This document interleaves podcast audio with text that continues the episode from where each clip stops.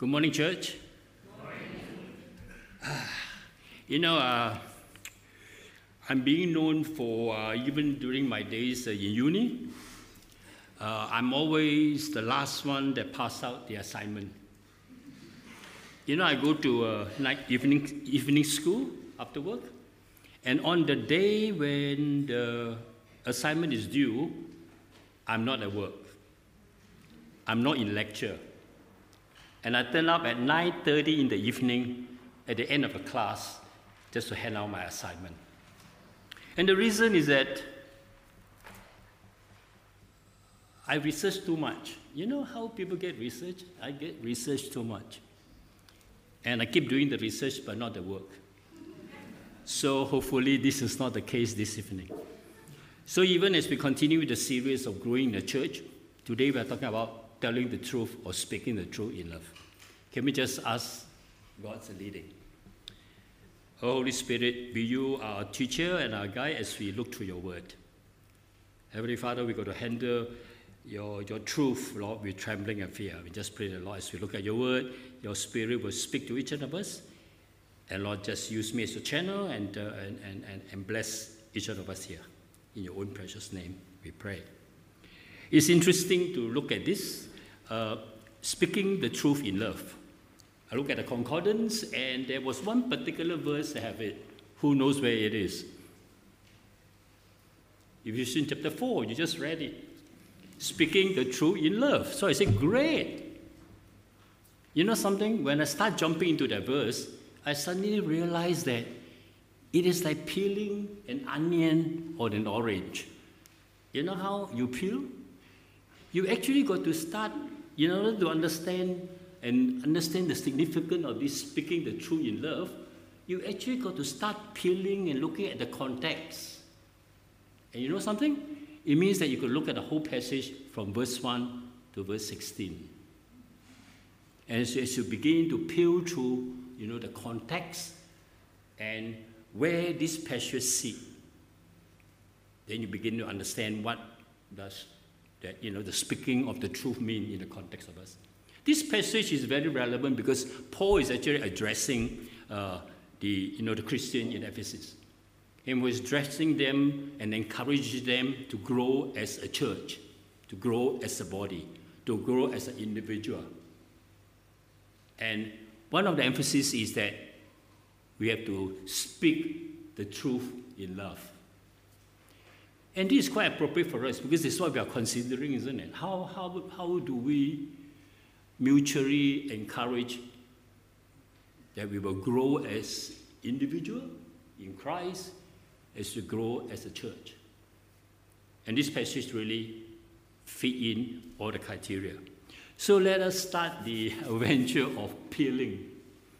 And I did a lot of peeling and uh, it went forever. In fact, uh, about 10 minutes ago, Marie asked me, Are you ready? You know, I'm never ready we shouldn't be ready because we should allow God to continue to speak to us. People say, Is there a perfect message? Is there a well prepared message? You ask me? None. Because I'm still learning, I'm still opening my mind to what God wants to speak to me, and I'm still shaking. Because that's the way that we should approach the Word of God. So let's start the peeling. The peeling start with verse 1 to 6.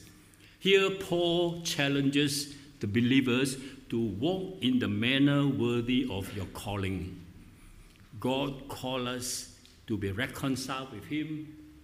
God called us to be what? Separated for him. God called us to be Christ likeness. God called us to be holy as he is holy. Paul says we've got to walk worthy of that calling. And then he went on to actually describe how we should be doing that. Now, particularly in the context of the church, how should we be walking worthy of the calling in relations to each other in the body? By the way, the body here is the church. The body. He set up a couple of things. He said this should be it in the manner, in the way that we conduct ourselves to each other, we should be humble, we should be gentle, we should be patient, we should bearing one another in love, and most eagerly, we should keep the unity of the Spirit by keeping the bond of peace. Then he reminded the Ephesian Christian that by Christ's death, both the Jews and the Gentile are reconciled and brought together as one. Means what? As one having equal access to God. In what?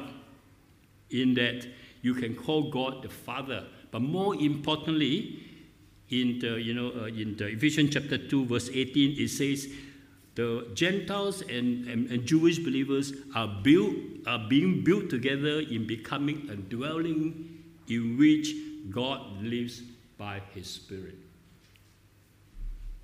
He then described oneness in Christ as there is one body and one spirit, called to be one hope, one Lord, one faith, one baptism, one, fa- one God and Father of all. Then Paul then move on to the next stage and call attention to the building of this body of Christ, the church. Can we just read again the verse 11 to 16, just to you know try to capture the thought? So he says, To some it was he who gives some to be apostle, some to be prophets, some to be evangelistic, evangelists, and some to be pastors and teachers, to prepare God's people for the work of service so that the body of Christ may be built up. Built up when? Until we all reach unity in the faith, in the knowledge of the Son of God, and become matured, attaining to the whole measure of the fullness of Christ. What a mouthful, isn't it? What a mouthful. But how rich it is as we look into it. There we will no longer be infants, tossed back and forth by the waves and blown here and there by the every wind of teaching and by the cunning and craftiness of men in their deceitful scheming.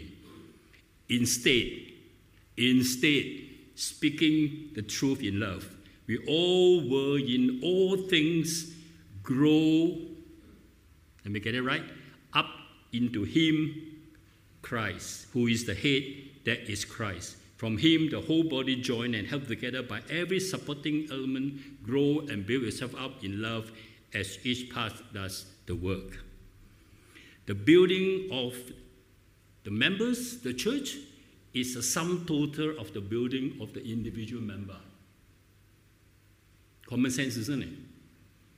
If we are not growing and we are not built up in Christ, the church will never be. Because we are the sum total of the church. There are three areas that Paul particularly point out in terms of the building of us and the building of the church. The first area is reaching the unity of the faith. The faith here refer to the faith that we exercise to obtain salvation.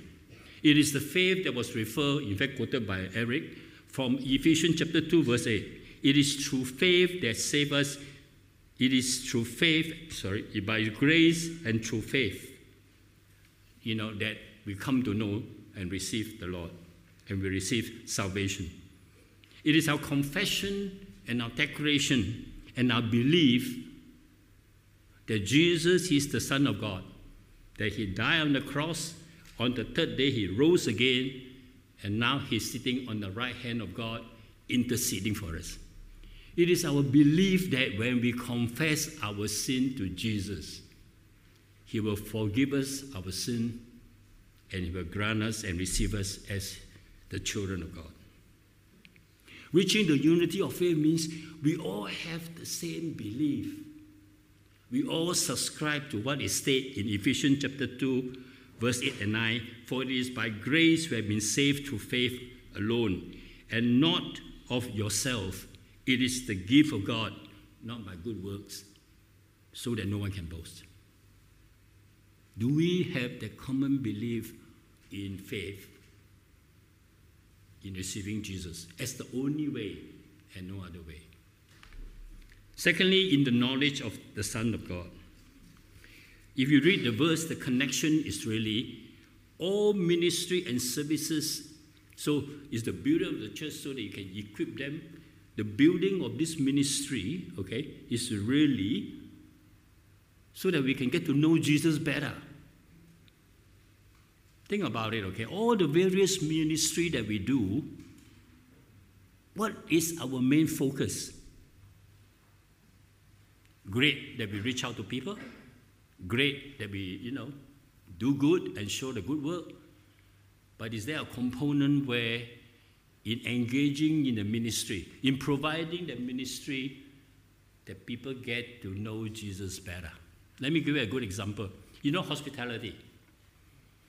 Hospitality, those of us, okay, the Foreign Affairs actually run a scheme uh, called actually he really invite people to open up their family to provide you know accommodation to you know a, a refugee who recently migrated you know into australia while they wait for permanent settlement into home into job into training they need a place for them to feel safe and stay and learn a little bit about the way of life of australian i was very excited by the thought of it what a great way to show hospitality and to demonstrate, you know, God's love, isn't it?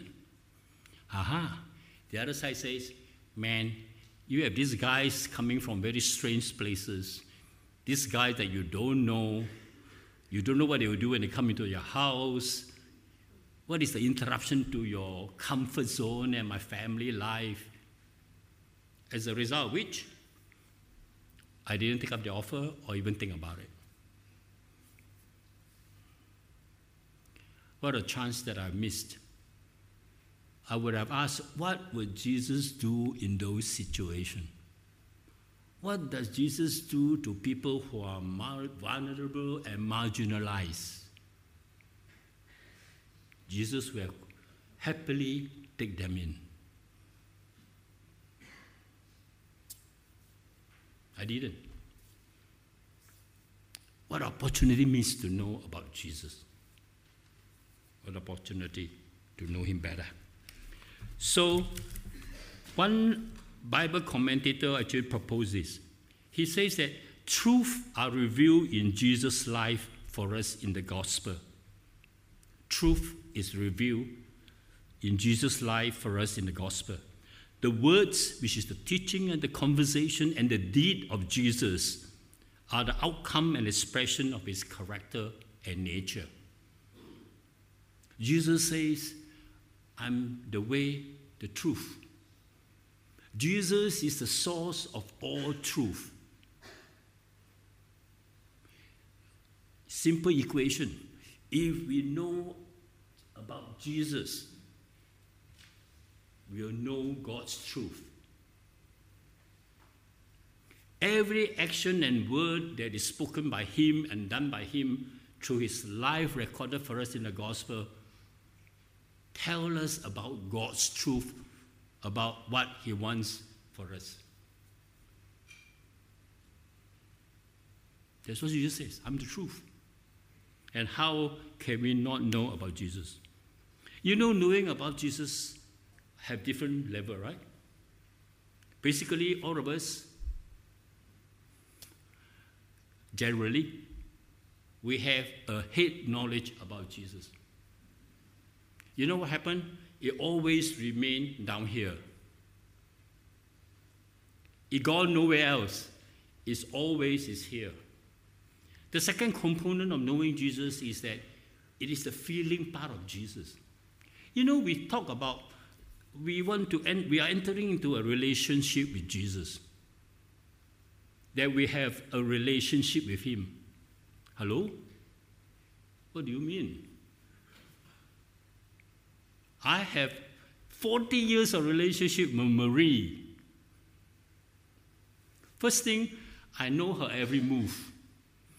So that even before she react, I proactively respond so it calm the storm.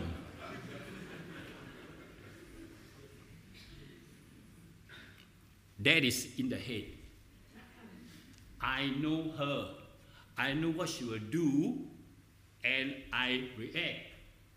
Of course, she knows me, and she knows that I'm trying to, you know, pull wool over her eyes and try to get away, like not doing the task. But anyway, so, but the other part component is the feeling. Am I sensitive to how she's feeling? To my reaction? To my being uh, not listening to her? To the hurt? That is the part of knowing Jesus. When we say we know Jesus, do we really know how Jesus feels as we read through the gospel? Let me challenge you. You know, Jesus looked at the people. What did Jesus see? They are sheep without a shepherd. How does Jesus feel? Compassionate on them. Do we feel the same level of Jesus? Occasionally, we look at our non Christian friend and we say, they are really lost. But oftentimes, they are not seen that way. But most of all, oftentimes we are not moved to do anything. You know what's lacking? Is that feeling of knowing Jesus, how he feels and how he sees things. You know, my friend, it is not what we know, He has to move down to our hearts. The heart and the emotion is the thing that move us to action. How much do we know Jesus? Hey, by the way, can you remember in the 1990s? Hey, by the way, those of us who are old enough, 1990, there's a movement called what WWJD. Do you know WWJD? I don't know. I was wearing banners, t-shirt, bangles. What will Jesus do? By the way, if you are older than that, I don't blame you because this is basically a, a movement that is based on the book In His Step, written by, by the way, this book is written by 1896. Okay? Basically, what it means is really aimed towards the young people, trying to think about every situation they, they, they face is to make them aware of what will Jesus do in that situation. As a way to encourage them to know Jesus and know how to appropriately react to this and do so that they would, you know, glorify and point people to Jesus. Maybe we need the WWJD in our lives, but probably beyond that, the feeling of Jesus. The third area is around the area of being matured. That is in, sorry, it says mature, mature, matured. Where is the matured? It says becoming matured, attaining, oh, there's a mouthful one I'm talking about. Attaining to the full measure of the fullness of Christ. Ma'am, there's a mouthful. Let's unpack it. The simple way to understand the whole thing is actually quoted in Romans chapter 8, verse 29. For those God foreknew, he also predestinate to be what? To conform to the likeness of his son. In other words, to be matured and the big mouthful of the measure of the fullness of Christ is that we grow to be more and more like Jesus and eventually conform to his total image. You know the song May the mind of my Savior. Can you remember the song? Man, written by 1913 and still so valid. Let me just read it to you. It totally expresses this theme around conformity to Christ. It says, Let the mind of Christ, my Savior, lives in me day to day. The mind of Jesus. Let the love and power of Christ controlling all I do and say. The love and the power of Christ. The word of Christ dwell richly in my heart from hour to hour. The words and the teaching of the Lord Jesus. the peace of my Christ rule my life in everything. In bad time and in, and in trying time in particularly. The love of Christ fill me as the water fill the sea. I like the last sentence. Anybody can remember the last sentence? Iron. The beauty rests upon me as I seek the lost to win, that they may forget the channel, see only Him. That is the fullness, the measure of the fullness of Christ. When the beauty of Jesus is reflected in my life, in the way I talk, in the way I do things, in the way I think, in the way I feel, in the way I relate to people. Isn't that beautiful that the beauty of Christ can be seen in us? You know something? It's good to have daughters. For a couple of reasons, okay? Daughters, especially when you a beautiful one, okay? I mean, not, not being discriminatory, but just to illustrate it, the beautiful one, okay? When you look at a, a, a daughter who is beautiful, then they say, oh, they're so much like their mother. that I really don't mind. But it's great when people say, look at Serene the quality and the character and the love and the care and the outreachness of outreaching of her. They're so much reflective of Ben.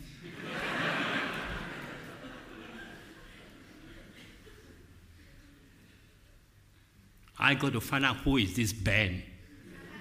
I got to find out who is this Marie. It's a kind of very simplistic way of looking at the whole thing, but exactly what it means. We talk about it. We so like Jesus. We so doing things like Jesus that people say, man, I want to find out who this guy is. By the way, you know, uh, those of us who watch, have you seen the thing Harry meets uh, Sally? Sorry, I'm sorry, I mean, look here. This is a very funny thing, but I think it does illustrate that. It's like, uh, you know, you remember they were, they were talking in the thing and, they were, and she was trying to fake an orgasm. And then the guy said, hey, I want what she got. You may look at it and think it's funny, but it is that beauty and the unbelievability that is reflected in our action, in the way we behave that people say, hey, I want what she's having. I want the Jesus and taste him.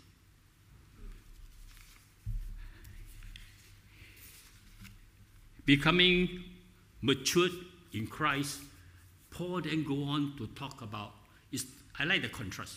Mature in Christ, you're mature in Christ, you're trying, growing to conform in his likeness, and therefore you are no longer infant. What a contrast. So he moved towards that. And what is infant in Christ? A couple of things.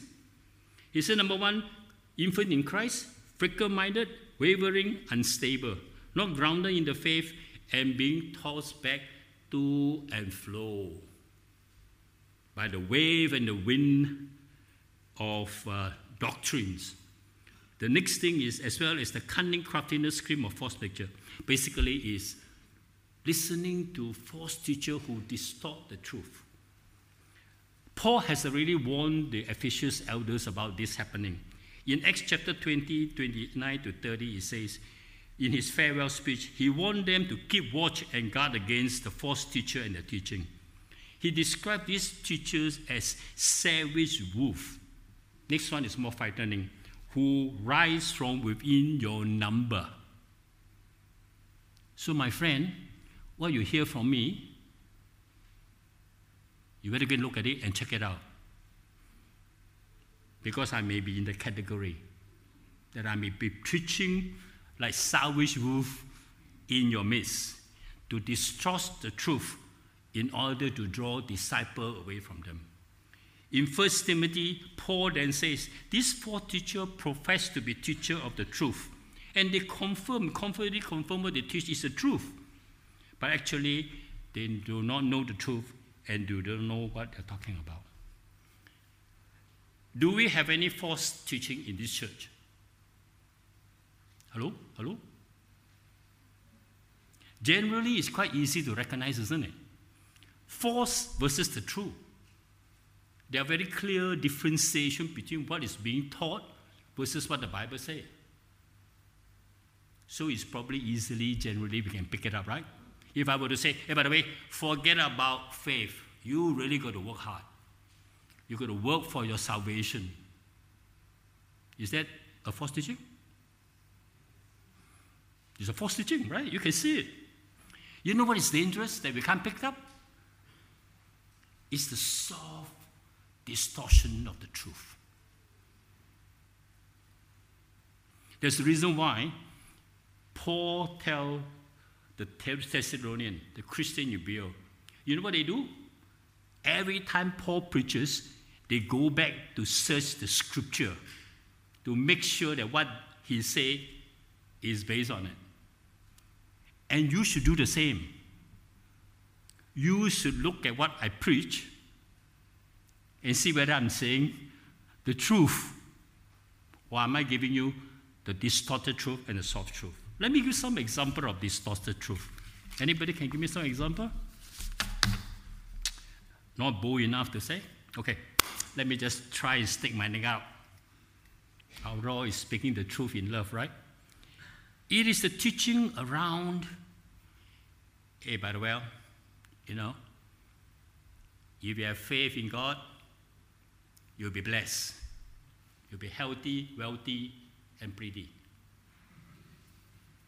Man, if you believe in God, you have peace, you have joy. And it's smooth sailing all the way.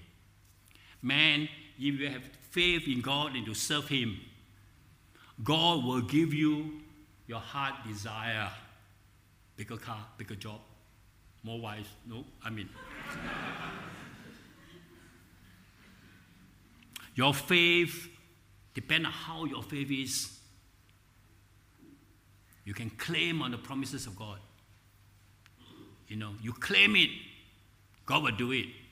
After all, Jesus says, you can ask for greater things and you can do it. After all, if you have faith, you can move the mountain. Now, just imagine, okay, all the statements are true to a certain extent, isn't it? you to listen to what goes after it, the context and the application of it all. So just throw that out for you to think about. The other thing about soft teaching, it is in, four, in Colossians, actually, it's a good one. In Colossians chapter 2, verse 8, Paul says, The false teaching are hollow and deceptive philosophy which depend on human tradition and the basic principle of this world rather than of Christ. It is a teaching based on what is the world trend today. It's a teaching on the thought pattern of the world. What is the world thinking about? It is a preaching based on world issue and how to deal with it, world peace, for example. It is based on the priority, the principle or value, rather than Christ centered principle.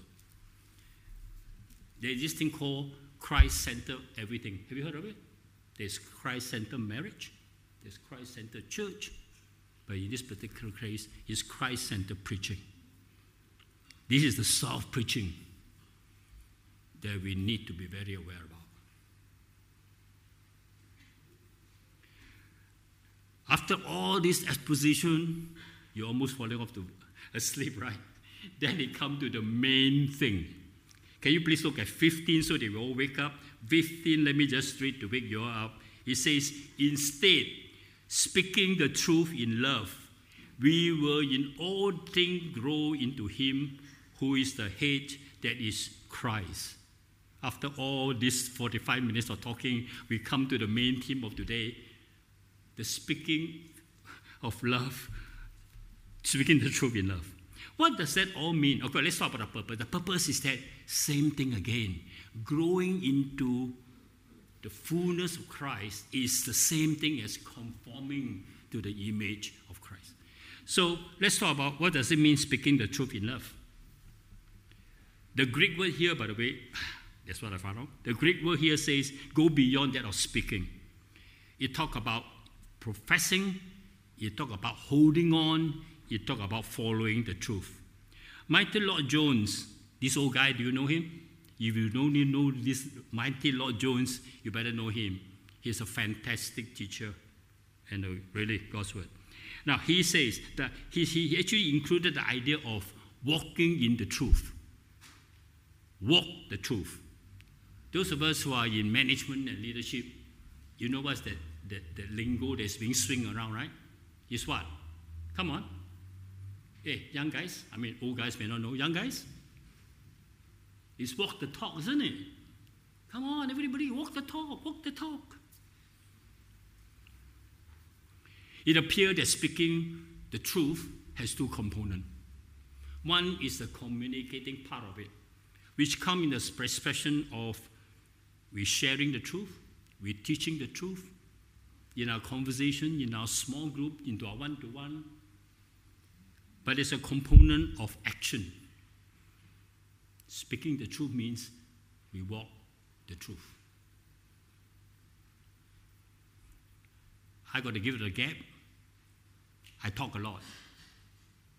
But the critical issue is do I walk the talk? And do I walk the truth? Can I just also propose that speaking the truth go a little bit beyond, you know, just the speaking, the professing, the proclaiming? Because the basis of the truth is the scripture, isn't it? It's the Bible. And what does the Bible use for? It's used for teaching, correcting, and in some instance, rebuking. And I think speaking the truth with one another will sometimes means that we got to correct. Correct what we believe, correct in what we do, correct some of the attitude that we have, and in some great instant, we need to rebuild. What's the difference between correct and rebuild? Correct is almost like, hey, next time don't do it, okay? If you do it, this will happen. You know what is rebuke?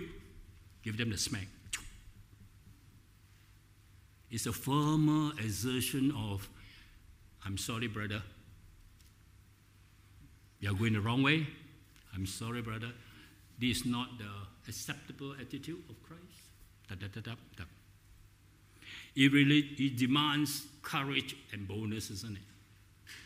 In speaking the truth particularly in walking in it, particularly in a situation where you got to correct and you got to rebuild each other so that we can be kept, you know, on the right line. And lastly, speaking the truth has to be done in love. The motivation of you speaking the truth is not to put down other people so that you can boost your own ego, and more worse, to boost your self righteousness. That you are in a better position than the other people. The main purpose of speaking the truth is that you want the person to grow. Encouragement is a very great thing. The God of Word is supposed to encourage. In Hebrew, we say, stir, encourage each other, and stir each other into love. Are we doing it? Are we telling the truth in love? Let me just, hey, have I, Marie, am I okay with time? She's my timekeeper. Oh, she's gone. She's, I'm okay, okay. Okay, so then I give you a little quote on this. The pulpit commentary actually put it in a very good way. Telling the truth, speaking the truth in love. It says, Good tidings spoken harshly are no good tidings. You know, some people can give you the good news, but never sounds like good news. Most of the time is parents to children, and wife to husband. You've done a great job, but there's room for improvement. By the way, I get it in my report card every year when I was in primary school. Second in the class, for heaven's sake. What else do you want? And done well. Room for improvement. So you see, I in the end wasn't a achiever. Okay, just, now the other thing is this: the charm of the message is destroyed by the attitude or by the discordant spirit of the message. Oh, just, just to summarize, basically the emphasis here is, is the way that we tell the truth. And the attitude of us as a person telling the truth. These two components are important, and it has to be done in love. Bringing the truth can bring pain, can hurt. Therefore, the process and the telling has to be done in love and with correct motivation. The end result of this, Paul says, you tell the truth, and people will be able to grow into Christ. Now, let me just close, by the way, coming to the end, so let me just come by close this little looking at this passage and throw you a couple of messages. You know, I Somehow people will always say, hey, tell me, tell me, what is the application, right? Tell me, tell me what's the application. I don't. Because it's not my job to tell you and give you and phone speak you. I wouldn't think so. That's what it's meant to be.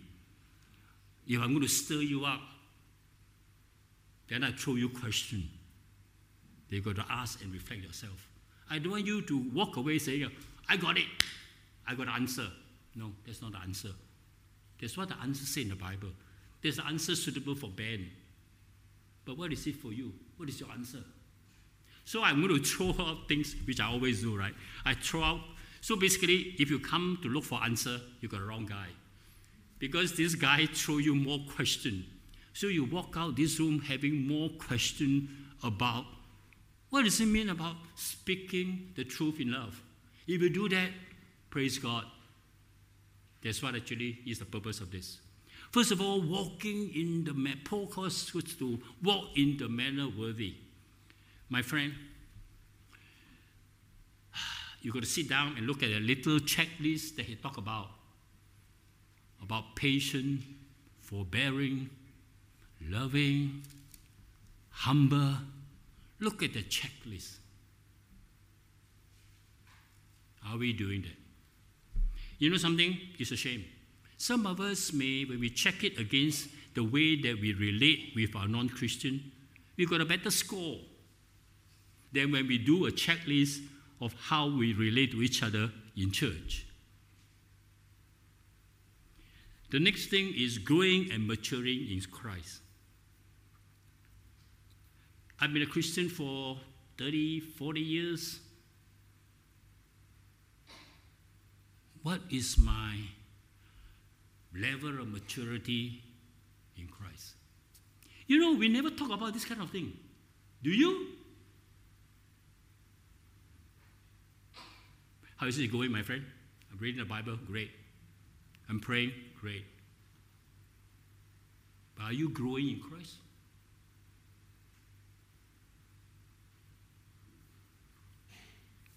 Let me give you some example of growing in Christ. Remember, growing in Christ is knowing more about Jesus. Every time we read the gospel and know about Jesus, do we have some new insight into it? Or is it, oh, I know what happened? He feed the 5,000, right? Great. We can depend on him, he can provide everything, you know? He walked on the water, great. All things are possible for God. He's a great guy. Do we have any more insight into Jesus when we keep repeating and reading the same story? That is a measure of we, whether we know Jesus better. There's a difference when I read a passage and I found new things that Jesus want to tell me, or I found new thing about Jesus, if I find a new uh, attitude about Him, that to me is a beginning to know more about Jesus. How much do you know about Jesus? Up here. Secondly, how are we in terms of getting to be close with Jesus? Ma'am, you have problem even deciding how close you are with your children, with your wife, with your girlfriend. How do we know we are getting close to Jesus? One thing I can tell you, they can tell me I'm close to Jesus. If I can start looking at the people and feel that they are sheep without a shepherd, if I look at somebody in need and know how Jesus will feel about them, and that feeling move me to do something. I'm telling you, you, you, are in, you are beginning to feel more like Jesus. You know, I keep saying, you hear me say many times in different way. We don't need to appeal to you to come to serve and teach the Sunday school. Garbage. You know, when you start looking at this, I, I from the beam look at the church and I say, where are we in terms of our spiritual level? You know, I'm very critical, you know it. 100% of the church, 20% are working and serving the Lord. Well, acceptable. You know what? In the world, there's this theory called 80 20%. Hey, you're doing very well. We got 25%. We got 30%, by the way. We are better. 30%. You know, it hurts me because it tells me we haven't reached the stage where we know Jesus and we know how Jesus feel closer to Jesus that we will do something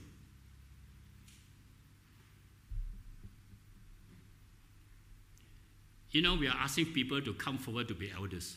My friend, I'm sitting on this eldership for almost the third term.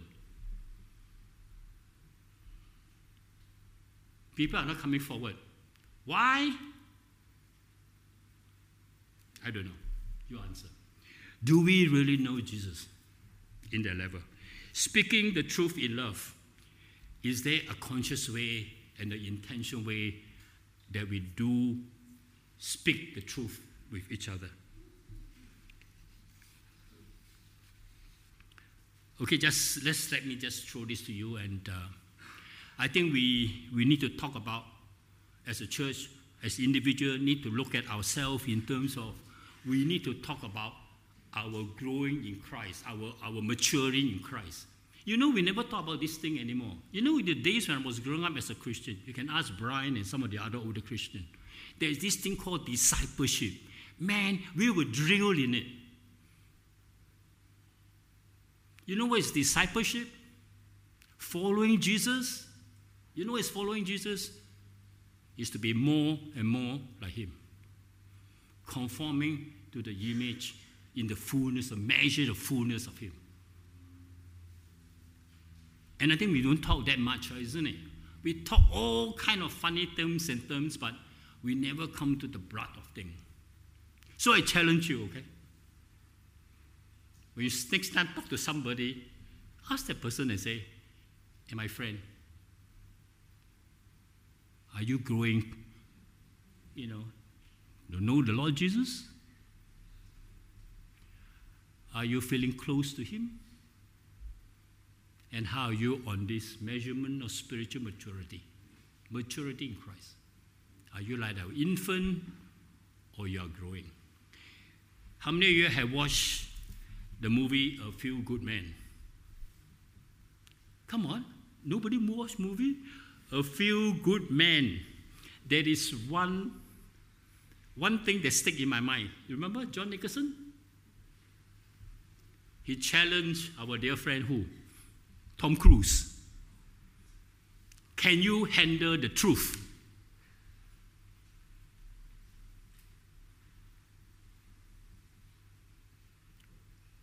Tom Cruise found the truth. The challenge was can he handle it? We found the truth. How do we handle the truth? Hopefully, at the end of this day when you walked out, to speak the truth in action, in word, and in love. Shall we pray? Heavenly Father, just thank you for opening our eyes to look at your word today. Thank you for helping us to look within ourselves, within, within around the church, Lord, to just see how we measure up to, to what you expect of us, Lord, that we will be walking worthy in the manner that is worthy of your calling to us, to be your people, to be separated, to tell Jesus, to know Jesus and to tell Jesus and make Jesus known. And I just pray that you will help us to look at ourselves in terms of how are we, Lord, in our belief in you? How are we, Lord, in knowing you as our Lord, your character, your will, your work, your word, and your second coming, and what you want us to do. Lord, help us to, to want to get to closer to you so that, Lord, we can, we can relate to how you feel. That will become the prime motivation, Lord, for us serving others and reaching others for you.